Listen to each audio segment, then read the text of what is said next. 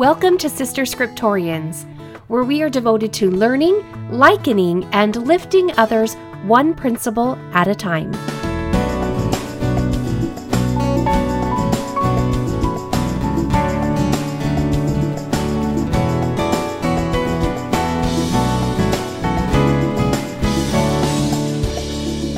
Episode 113 Who Shall Be His Seed?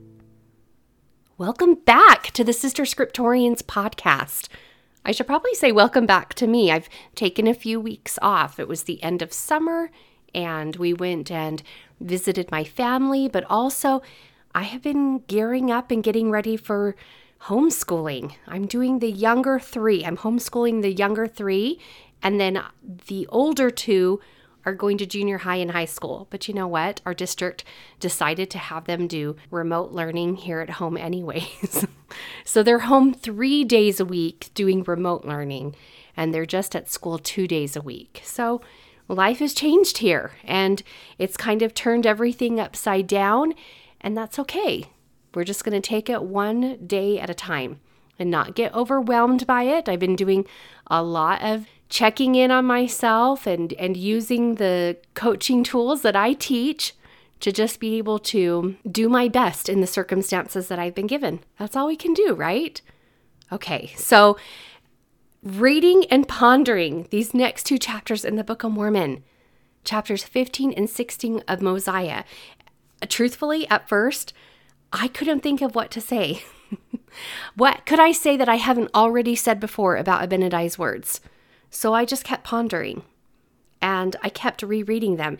And I knew I was missing something.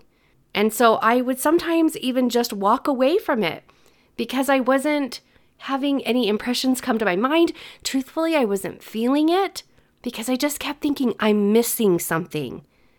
And I share this with you because you can love the scriptures, but there are going to be times that maybe you're just not feeling it.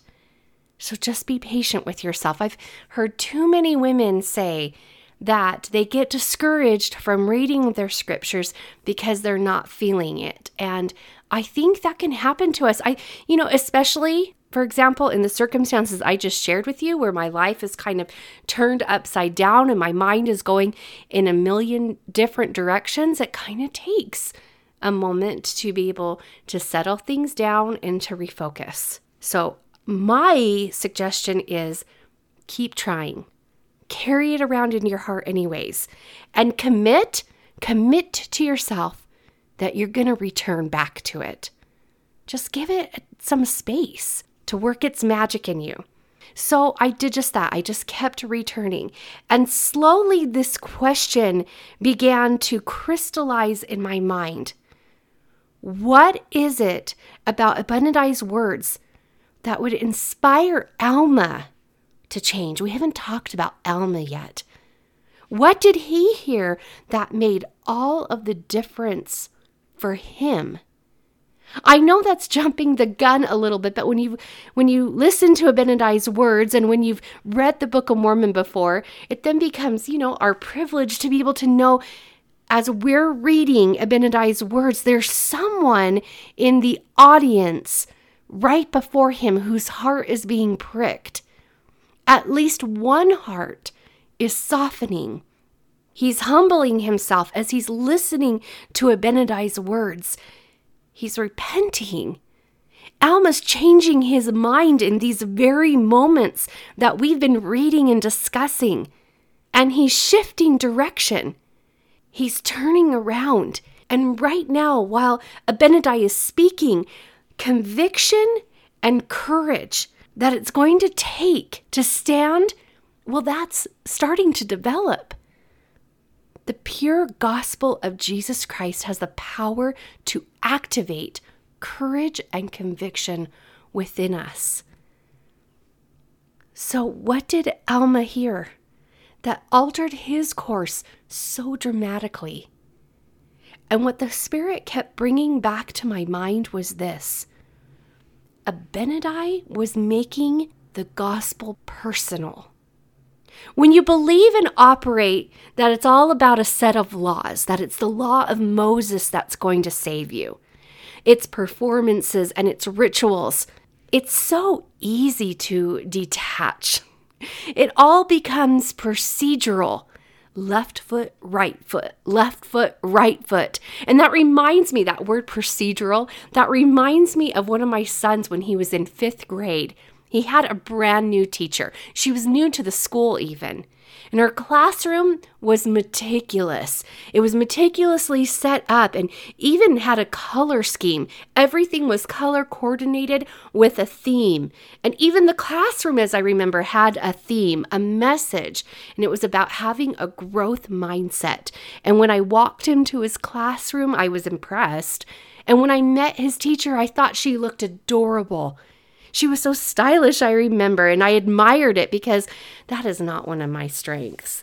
But she was inviting and I could tell organized, and she was tailored from the top of her head. Like her haircut was just like a tailored, every hair was in place down to her shoes. Anyways, when he got home that day from school and I did the mom thing and I asked him those questions that all of our kids are like, oh, don't ask me. But I did it. I asked, How was your day? Tell me everything about your teacher. All he could say was, procedure, procedure, procedure. She had so many procedures. I had never heard him use that word before. And the entire day, according to him, was all about going over all of the procedures. He couldn't tell me anything about her. He didn't connect with her. All that made an impression on him was the procedures, the laws, the performances, and the rituals that he needed to follow in order to stay out of trouble in her class. So, whether it's about our salvation or our first day in fifth grade with a new teacher, when it's just about the laws, the performances, and the rituals, our connections, they move from our heart up to our heads. They become checklists. And the question about checklists is first of all, can I remember all of them? And then the second, do I even want to keep them? And how often must I keep them? And what are the requirements? Or, you know what? What are the loopholes in my own checklist? What can I get away with and still be considered okay? And it's easy to keep the visual ones, right? The ones that everyone can see you doing and maybe even get some external praise for them. Maybe they're going to even admire you for how well you're doing the checklist. However, checklists they can be tricky and they can be deceiving because if we lack a certain self awareness, if we're blinded by our passions, our pride, our thrills, and our excuses, we can explain away ourselves to ourselves. we can even fall for our excuses when it comes to getting out of the things that we know are on our checklist. Do you hear me? I mean, how many checklists have I made that I'm like, oh, I don't know. I can put that off till tomorrow. I don't really know if the kitchen floor needs to be cleaned. We're going to have rice tonight. Not the rice is just going to be all over the floor anyways, right? Have you tell me there's other people or shredded cheese. I always seem to mop the floor when we're going to have rice or like tacos with shredded cheese. And then it gets all over the ground. Anyways, if we just look at our salvation as a checklist and something of more urgency or more fun or less tiring or whatever arises, it's so easy to put off till tomorrow what you should definitely do today.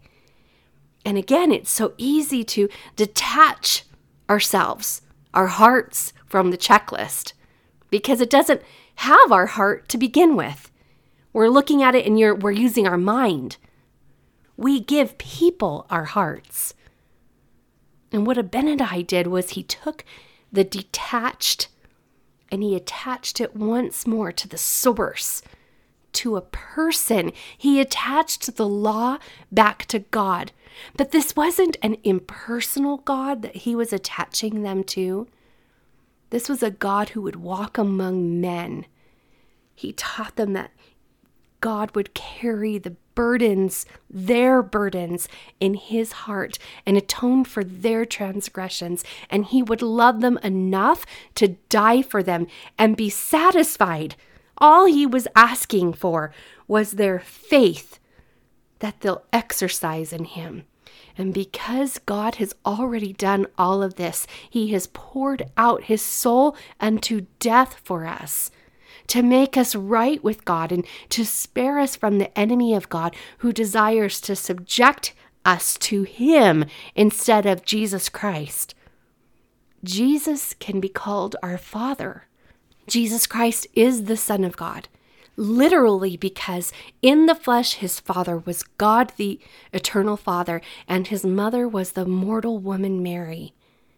And Jesus Christ can also be called our Father because he is the creator, the maker, the organizer of heavens and the earth.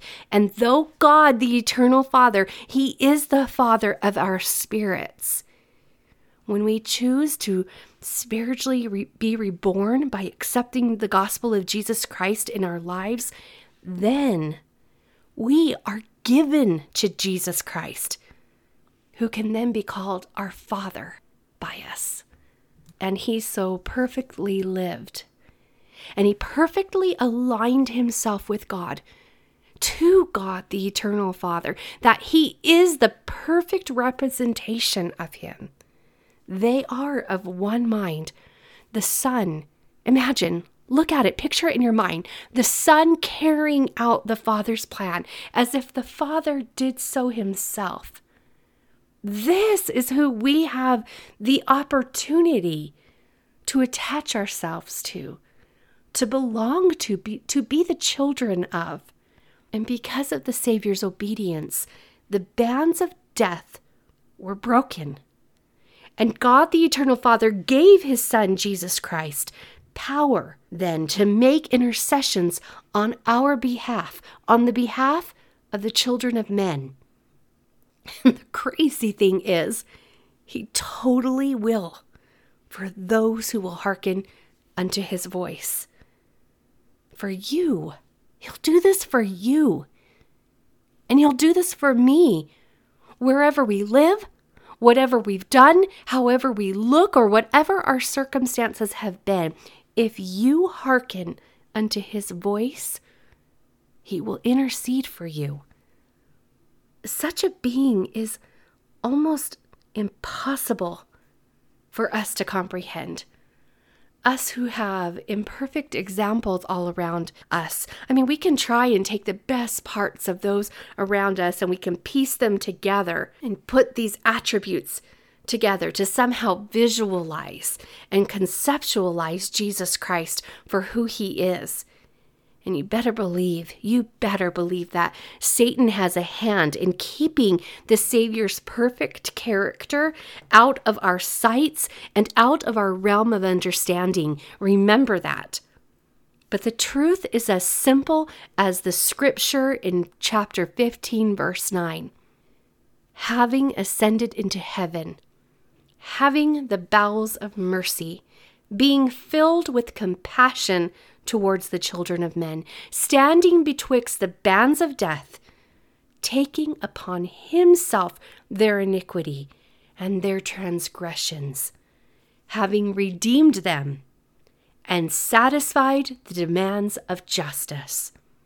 That is what the Savior's personal experience here on earth gave him bowels of mercy and being filled with compassion for us isn't disgusted by us. He isn't repelled by our weakness. He didn't think himself better than us and move away from us, muttering to himself, Get your act together. No. This very personal Jesus reacted in quite the opposite way with mercy, treating us better than we deserve, with compassion and ready to redeem us, to make us whole, to fix us, to heal us if we hearken to Him. And when you consider that, keeping the law that He's given us, Well, it's our lifeline. It becomes our privilege. And you know what else is your privilege? When Abinadi had quoted Isaiah 53, the question was asked, Who shall declare his generation? Or, in other words, who will carry on his work? Who will continue to carry and declare his message? and give others the glimpse of who Jesus Christ is? Who will show others the mercy and compassion that Jesus Himself extends to them if they will listen to Him? Your covenants put you on the path. And that is the path, the plan that Abinadi is revealing to Noah's court. He revealed God's plan and he showed them where they were upon it. Were they going to declare his generation? Will they be his seed? Remember, when we are spiritually born again, Jesus becomes our Father. We are given to him by Elohim. How beautiful to be so personally connected to this marvelous being. And those who are his seed are those who have heard the words of the prophets and believed that the Lord would redeem his people and have looked forward to that day for a remission of their sins. You, you are his seed. So, do you see what Abinadi did? He connected the disconnected, he attached the detached. He took checklists and duties and he turned them into our acts of devotion and love for our Savior, our Redeemer, our Lord Jesus Christ. And Abinadi brings it back around to the priest's original question. These, the seed of Christ, are who have published peace who have brought good tidings of good, who have published salvation, and said unto Zion, Thy God reigneth. How many times in your speech, when you are teaching your children, when you are testifying to the sisters you minister to, when you're speaking at lunch among friends, when you are bearing testimony at church, are you not being his seed? And declaring peace and good tidings and publishing salvation and saying, Thy God reigneth? And what will these glad tidings be? They will be redemption. They will be the promise of resurrection. But what does that mean? Well, it depends on you. If your words are good here in mortality, it means resurrected to an endless life and to endless happiness because death was swallowed up in Christ. He is that light that will never go out, that can never be darkened, and He provides life that is endless, that there can be no more death. However, if your works are evil, there is endless as well, endless damnation. For if you are not the seed of Jesus Christ, ye are the seed of the devil. Have you considered the comfort that the knowledge of this doctrine gives you? When our loved ones leave mortality, our sadness can be because of our temporary separation and our days ahead without them. But it doesn't need to be because we fear they're lost and they're no more.